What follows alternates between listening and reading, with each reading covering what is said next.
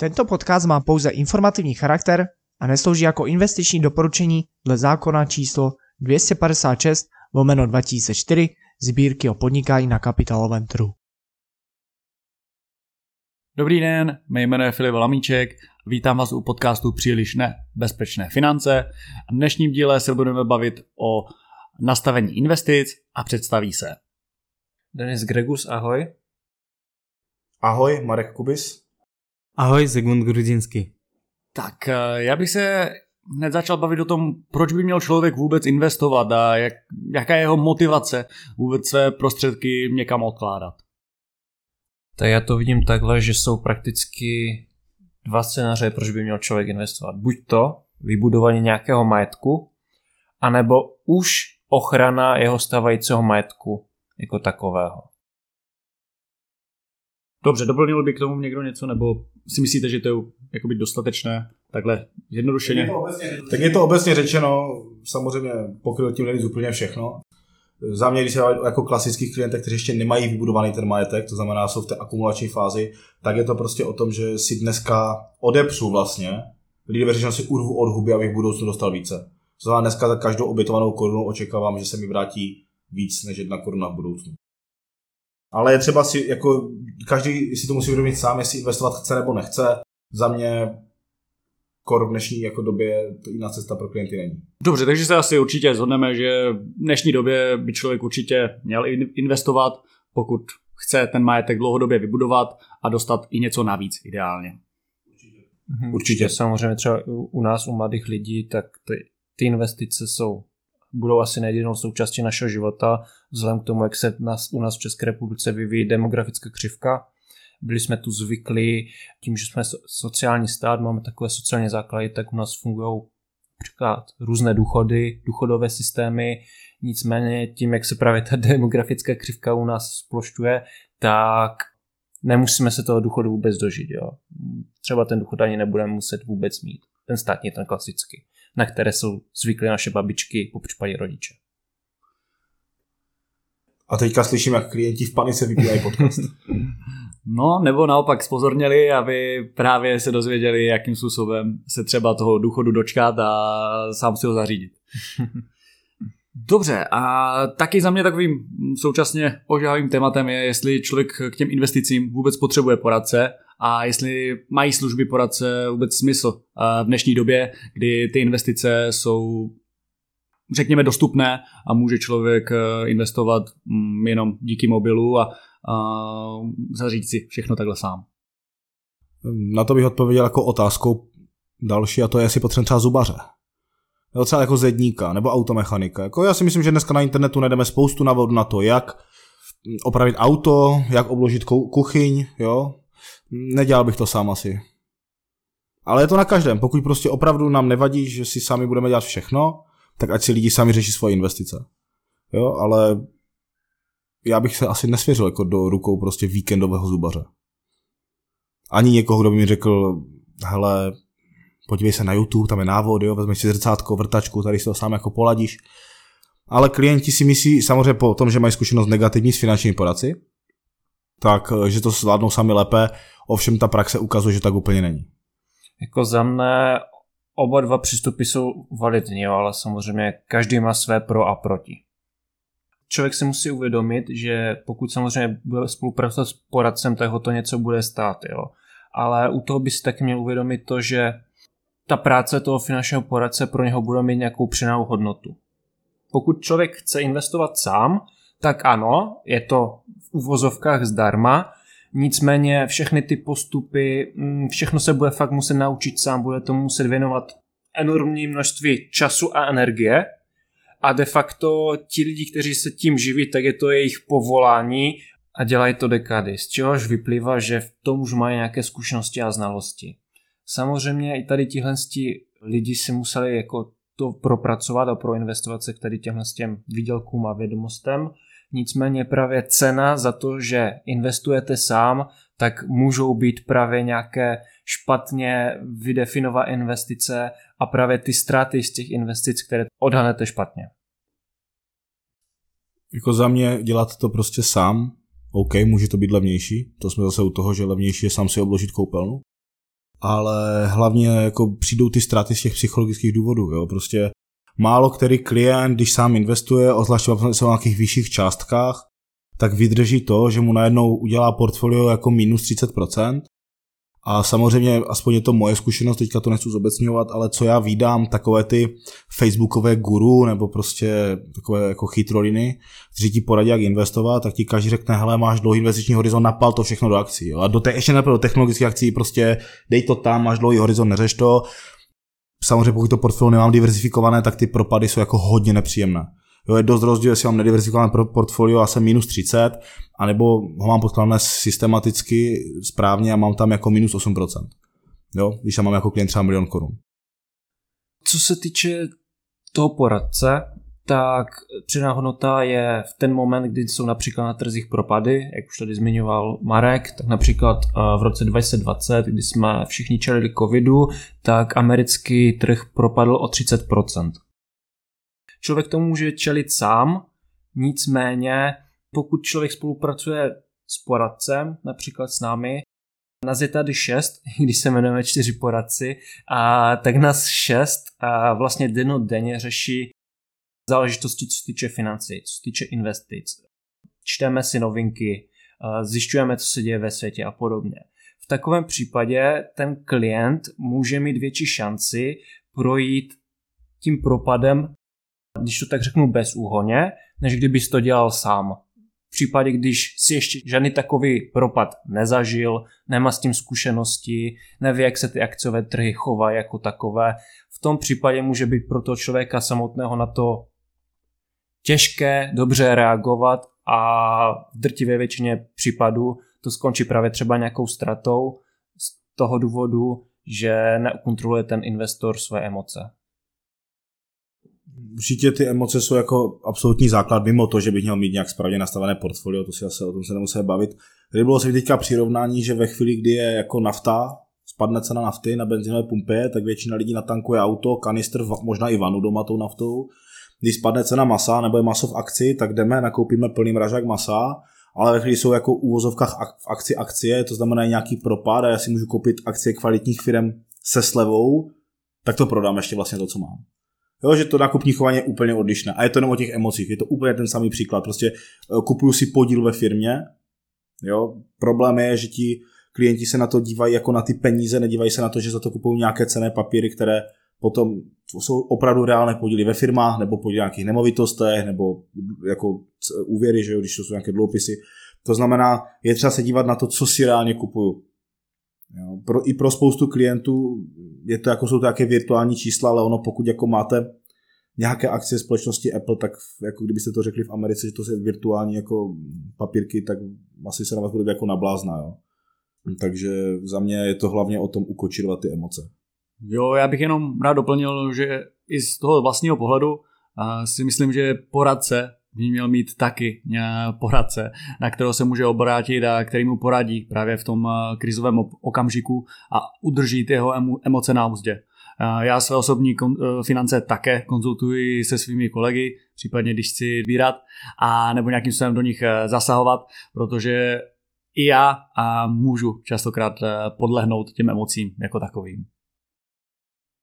Naprosto souhlasím, jo. Já třeba pamatuju si, když začal covid, v jednom fondu jsem byl minus 30%, nebyly tam žádné zavratné jako peníze úplně, ale i přesto jsem si říkal, že hm, už bych s tím jako měl něco dělat, jo? že prostě tak pojďme to přeinvestovat nebo něco, naštěstí jsem to neudělal a za rok a půl jsem byl jako plus 40%, takže to bylo úplně v pohodě. Tam jsem si zkusil na vlastní kůži, jak jsem se cítil já, když jsme se bavili o Bavili jsme se řadově třeba o 100-200 tisících korunách a jak se má cítit jako klient, který tam má třeba milion dva, a takhle přišel o 600 tisíc a řekne OK, takže teď jako jsem odepsal oktávku. A já jako poradce, protože tady těch keců je plný internet, řeknu, jo, pane kliente, bouchejte šampaňské, nakupujeme v akci, jako jo.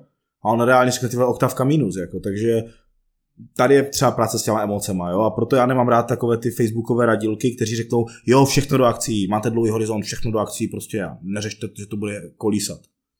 První pokles, nejpozději druhý, klient ty prachy vybere normální klient, samozřejmě ne ten, co už jako investuje 30 let. Samozřejmě, kdyby jsme se jako lidi chovali čistě racionálně, tak by to byla značka ideál, jo, máte dlouhý horizont, dejte to všechno do akcí. Ale bohužel jsme lidi a řídíme Jasně. se hlavně těmi Jasně. instinkty a těmi emocemi a Tam to Ale je. jasně, kdybychom byli racionální, tak nepijeme alkohol, nekouříme, nejíme tučné maso, prostě jo. Lidi nejsou racionální, takže proto tady ty rády jsou jako strašně nebezpečné. Dobře, a co u výběru in, takové investice je potřeba zohledňovat? Eh, Jsou nějaké parametry, které je potřeba sledovat, nebo na co se zaměřit? Tak jako u každé investice by se člověk měl dívat na rizikovost té investice, přeložím volně jak kolísa, a taky by se měl dívat na to plus minus, kolik taková investice v průměru vydělává a člověk by se měl zaměřit i na nějaké poplatky, jo? jak ta investice je nákladná, jaké má třeba i vstupní poplatky, po případě potom poplatky, které se mu účtují z toho jeho investičního účtu každý rok. což jsou mezi náma jako ve finále mnohem větší poplatky než ty vstupní. Jo, spousta klientů řeší, kolik je vstupní poplatek, jestli tam je a pokud tam je, tak jestli to je procento 2-3. Což je mnohem méně důležité, než že si jako roční náklad se mi liší o půl procenta a tu investici na 30 let, tak to udělá jako větší tak je rozdíl mít následný ten poplatek 2% nebo procento a půl, nebo ještě níže. Ono to, A nebo 4. nebo 4, takže celkem overkill. Ještě bych možná dodal, že u samotného výběru té investice je třeba taky dbát eh, na to nebo dát si pozor, eh, co se týče té částky a zisku, který vybíráme, protože eh, když respektive více spekulujeme, než investujeme a budeme v horizontu třeba kratším než tři roky eh, ty prostředky vybírat, tak eh, musíme si dát pozor, ať eh, nevybíráme například víc než 100 tisíc a když ano, tak máme vlastně povinnost udělat daňové přiznání a 15% ještě zdanit zisk, co tam máme. Možná ještě taková vsuvka, že když někdo je v paušálním eh, danění, tak ono tohle to mu jakby zruší to paušální danění, když, eh, když si vlastně vybere, vybere jakby fondy. Jo, takže musíme taky... Ne, ne, když si vybere fondy, ale ve chvíli, kdy mu vznikne ta daňová povinnost. Jo, pardon. Takže taky se musíme dívat, jak dlouho držíme dané jakby akcie nebo dané, dané fondy, jak dlouho to máme a kolik, eh, kolik jakby vybíráme. Já bych ještě doplnil tu diverzifikaci neboli rozložení těch eh, investičních eh, nástrojů a protože ono, a když bychom mm, vybírali pouze jednotlivé akcie a podobně, tak to úplně není to pravé ořechové z pohledu právě té diverzifikace a může se nám to projevit zvýšeným rizikem a proto je potřeba dbát na tu dostatečnou diverzifikaci jako takovou, kterou například eh, v klasických eh, akciových fondech eh, můžeme najít, nebo i dluhopisových a podobně. Mhm, diverzifikace. Mm, tady se opět už dlouhá léta říká diverzifikovat či nediverzifikovat. Obecně je zase to pramení z toho, co je mým cílem ohledně těch investic. Jo. Pokud mým cílem je vydělat co nejvíce peněz, co možná nejkratším období, tak samozřejmě ta diverzifikace pro mě nedává smysl. Jo. E, například po vzoru Warrena Buffetta a jiných akciových investorů, třeba sám Warren Buffett říká, že diverzifikace ne. Jo. Ale zase je to pán, který má určité zkušenosti, určité znalosti a může si to dovolit říct. Jo. V ten moment, kdy je pro mne, jako pro investora, důležité ochránit ty svoje peníze a spokojím se s nějakým průměrným výnosem, který třeba generuje, generují ty akciové trhy nebo dluhopisové trhy, tak je na místě diverzifikovat tu svoji investici, aby nedocházelo k nějakým velkým propadům. Jenom ještě tady k tomuhle, jak jsi říkal, pokud je jim cílem ochránit peníze nebo bezpečí, za mě by každý klient měl prioritně řešit jako bezpečí.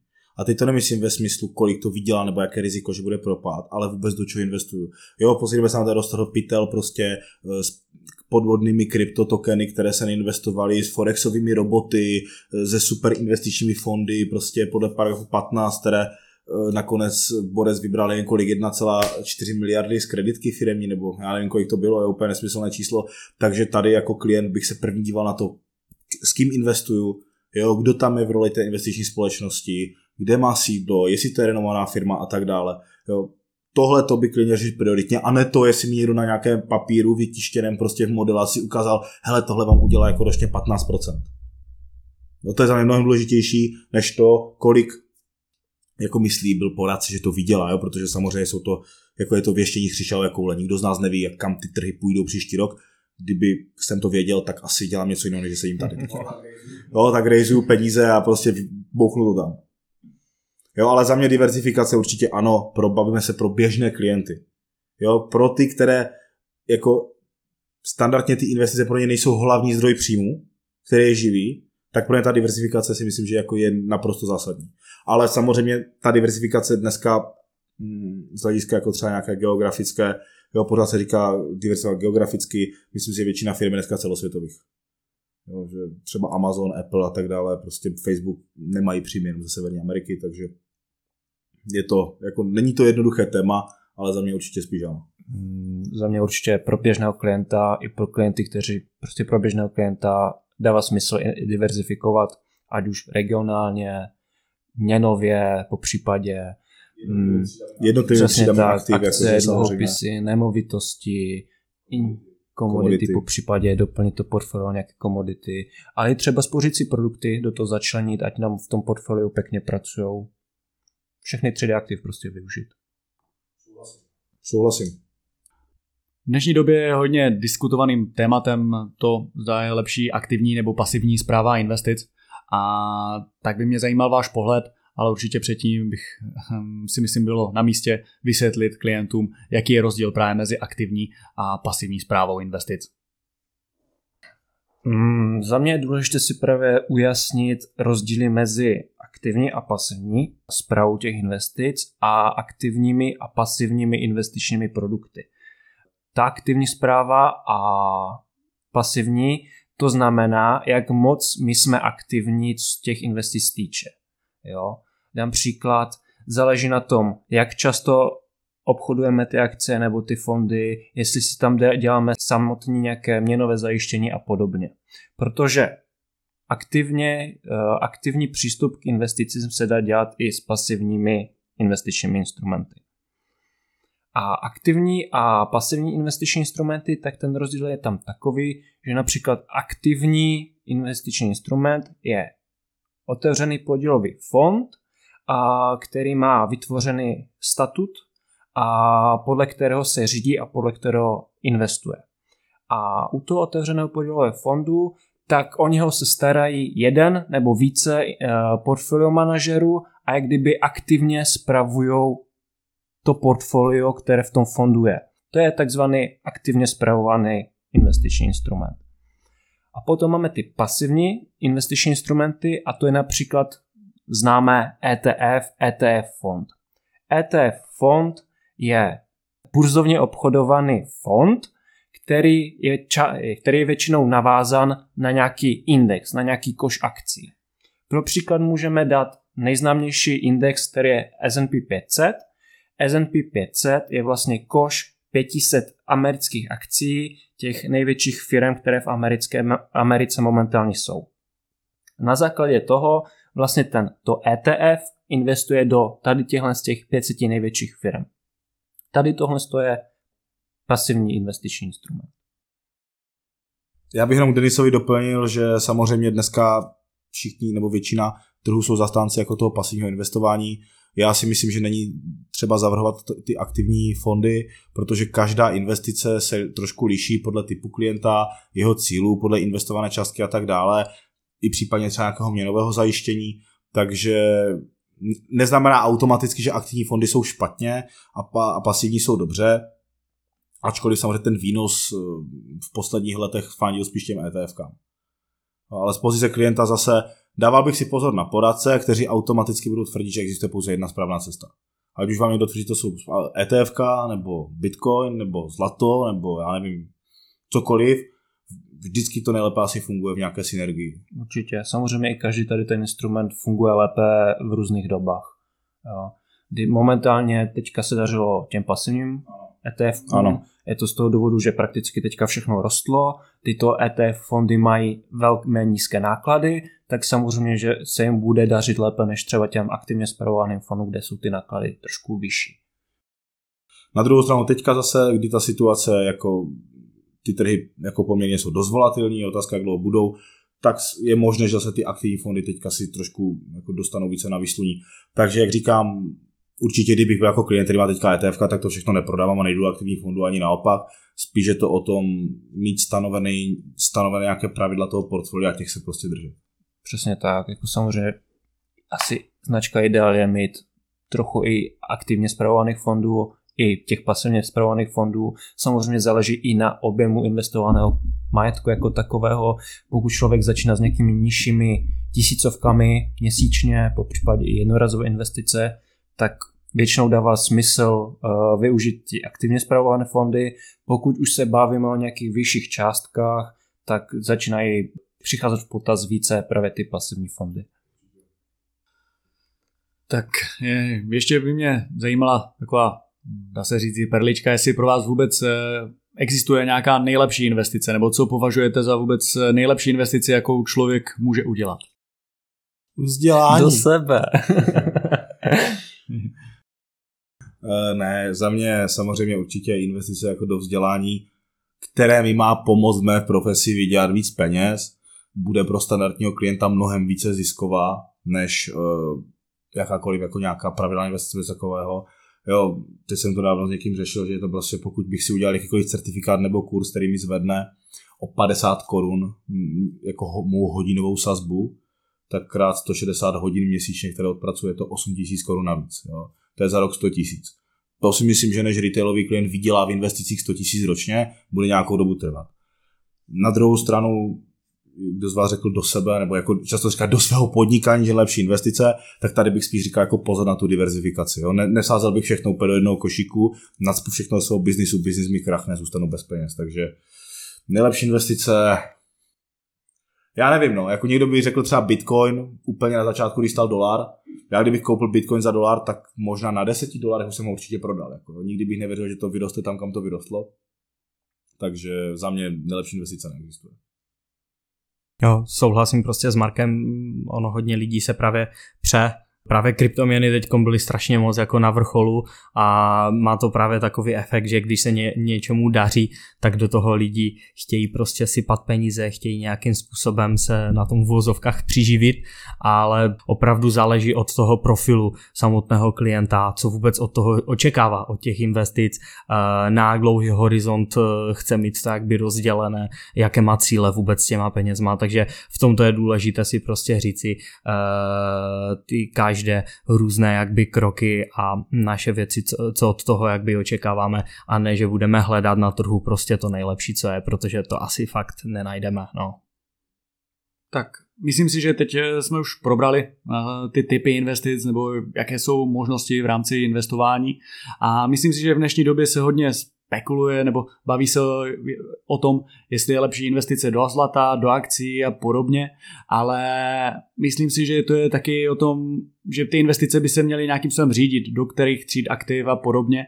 Tak by mě zajímalo, jestli máte nějaké modely řízení investic jako takových u svých klientů, které například využíváte. Na začátku si u každého klienta jako je třeba vydefinovat, jakým způsobem ty investice budeme řídit. To znamená, jaké máme horizonty, kolik peněz budeme kam dávat a tak dále, bez toho, aniž bychom si říkali, jaké jsou ty konkrétní investiční nástroje. To znamená, ten klient má nějaké parametry a ví, co má po výplatě se zbylými prostředky dělat. Myslím si, že určitě Denis potom teďka si rád vezme eh, to, kam se jako investuje, do jakých modelů. Tak u pravidelných investic například využíváme, využíváme veškeré 3D eh, aktiv, akcie, dluhopisy, nemovitosti a, a u těch už vybudovaných investic, už u toho vytvořeného majetku, tak tam se inspirujeme například uh, Nobelovou nadaci, jak spravuje své finance, po případě využíváme i na světová portfolia, jako třeba permanentní portfolio, nebo třeba hodnotové akciové portfolio po vzoru Warrena Buffetta. Já bych určitě rád dodal, možná to není úplně jako nejlepší reklama, že my tady nejsme od toho, abychom našli klientovi ten nejvýdělečnější fond nebo tu nejlepší akci, která vydělá nejvíc. Jo? Vím, že spousta jako finančních poradců klientů říká, investujte se mnou, já vám vydělám víc než tady jako konkurence. Já tak velkohubý nejsem, já si myslím, že my jsme tu od toho, abychom toho klienta v klidu a v pohodě provedli eh, tím světem těch investic, aby hlavně jako dodržel nějaký, nějaký svůj investiční horizont nebo cíl, který si nastaví. Takže inspirujeme se podobně jako většina kolegů, kteří si myslí tu práci dělají kvalitně u jako klasických jako portfolií. Každopádně pokud to klienty jako zajímá víc dohloubky, jak, co tam v těch modelech je, tak to už je potom na nějakou jako osobní konzultaci. Tak fajn. A Ziggy vlastně už částečně zmiňoval, a jak by se mělo přistupovat k danění investic nebo jakým způsobem to funguje. Ale myslím si, že tam je ještě pár, pár věcí, které by měly zaznít. Takže co se týče eh, těch daní, jenom zopakuju to, co říkal Ziggy, standardně pokud držím investici déle než 3 roky, neplatím 15% daň ze zisku, nebo pokud můj úhrn výběru za rok je menší než 100 tisíc, tak taky neřeším jako daň ze zisku. Pozor, je to ale výběr, celkový příjem z těch investic. Není to, že jenom výnos by musel být menší než 100 tisíc. Celkový výběr z investic je do 100 tisíc korun za kalendářní rok. Neřeším daně, pokud je nad, už musím jako eh, ten zisk danit. To je první věc. Eh, druhá věc je, pokud mám nějaké jako dividendové tituly nebo třeba dluhopisy, ze kterých mám pravidelný příjem, tak eh, to musím danit 15%. No, což mi zase snižuje výnos, ať už jako dluhopisových investic, nebo investic do dividendových akcí, nebo do distribučních tříd jako fondu. To je taky třeba brát v potaz. Ještě bych upozornil, že v poslední době se rozmohly různé alternativy fondu peněžního trhu, které se tváří jako spořící účty, ale je tam ten rozdíl, že u spořícího účtu vám daň odvádí banka. Vám to srazí, odvede, jo, tak samou stavního spoření, u penzijních fondů a tak dále, ale pokud je to alternativa spořícího účtu na fondu peněžního trhu, tak si tu daň řešíte sami. To znamená, musíte to, musí to klient zdanit sám. Jo, to je určitě důležitá věc, protože eh, finanční úřad sice pracuje pomalu, ale jistě, takže jako nemyslel bych si, že se tomu, jako, tomu utečete. Já bych ještě chtěl dodat k tomu výběru, jak by uh, po, pod 100 tisíc, aby jsme nemuseli jak by danit, že, nebo po těch třech letech, že je důležité i nezapomenout na to, že třeba v tom průběhu tam můžeme nejenom investujeme jednorázově a držíme to tam eh, tři roky, ale když tam pošleme ještě 10, 20 tisíc nebo v tom průběhu tři let tam ještě něco doposíláme, tak dát si pozor, protože to je bráno jakby na danou částku od té dané částky tři roky. Takže ne, že tam pošleme 100 tisíc, pak za rok ještě 50 a chceme potom vybrat 150 tisíc, protože na těch 50 tisíc znovu běží ta lhuta 3 let. Protože samozřejmě u něch, tím, že investujeme pravidelně nebo do toho fondu v rozmezi třeba jednu platbu provedeme momentálně, druhou až za půl roku, tak ta časová podstata tam je rozdílná a u některých těch cených papírů ještě není splněný ten časový test. Vím, že ještě bych se vrátil k tomu fondu peněžního trhu, prostě se to chová stejně jako jakýkoliv cený papír. Jo, musíte to provést, prostě uvést do daňového přiznání a musíte tu daň odezdat finančnímu úřadu samotný. Je s tím taky spojena právě i administrativa navíc. Za prvé administrativa, za druhé mi to snižuje víno a za třetí mi víno snižuje to, že asi budu muset zaplatit nějakého jako daňového nebo účetního poradce, který mi to jako udělá to daňové přiznání, jo, takže je to zase o tom, že je pěkný marketing, ale potom otázka, jaká je realita. Tak to by k dnešnímu dílu stačilo a mějte se pěkně a zase naslyšenou. Tak to by pro dnešní epizodu bylo všechno. Děkuji vám za poslech a pokud nás chcete dále sledovat, koukněte na náš LinkedIn nebo Instagram, kde jsme jako čtyři poradci.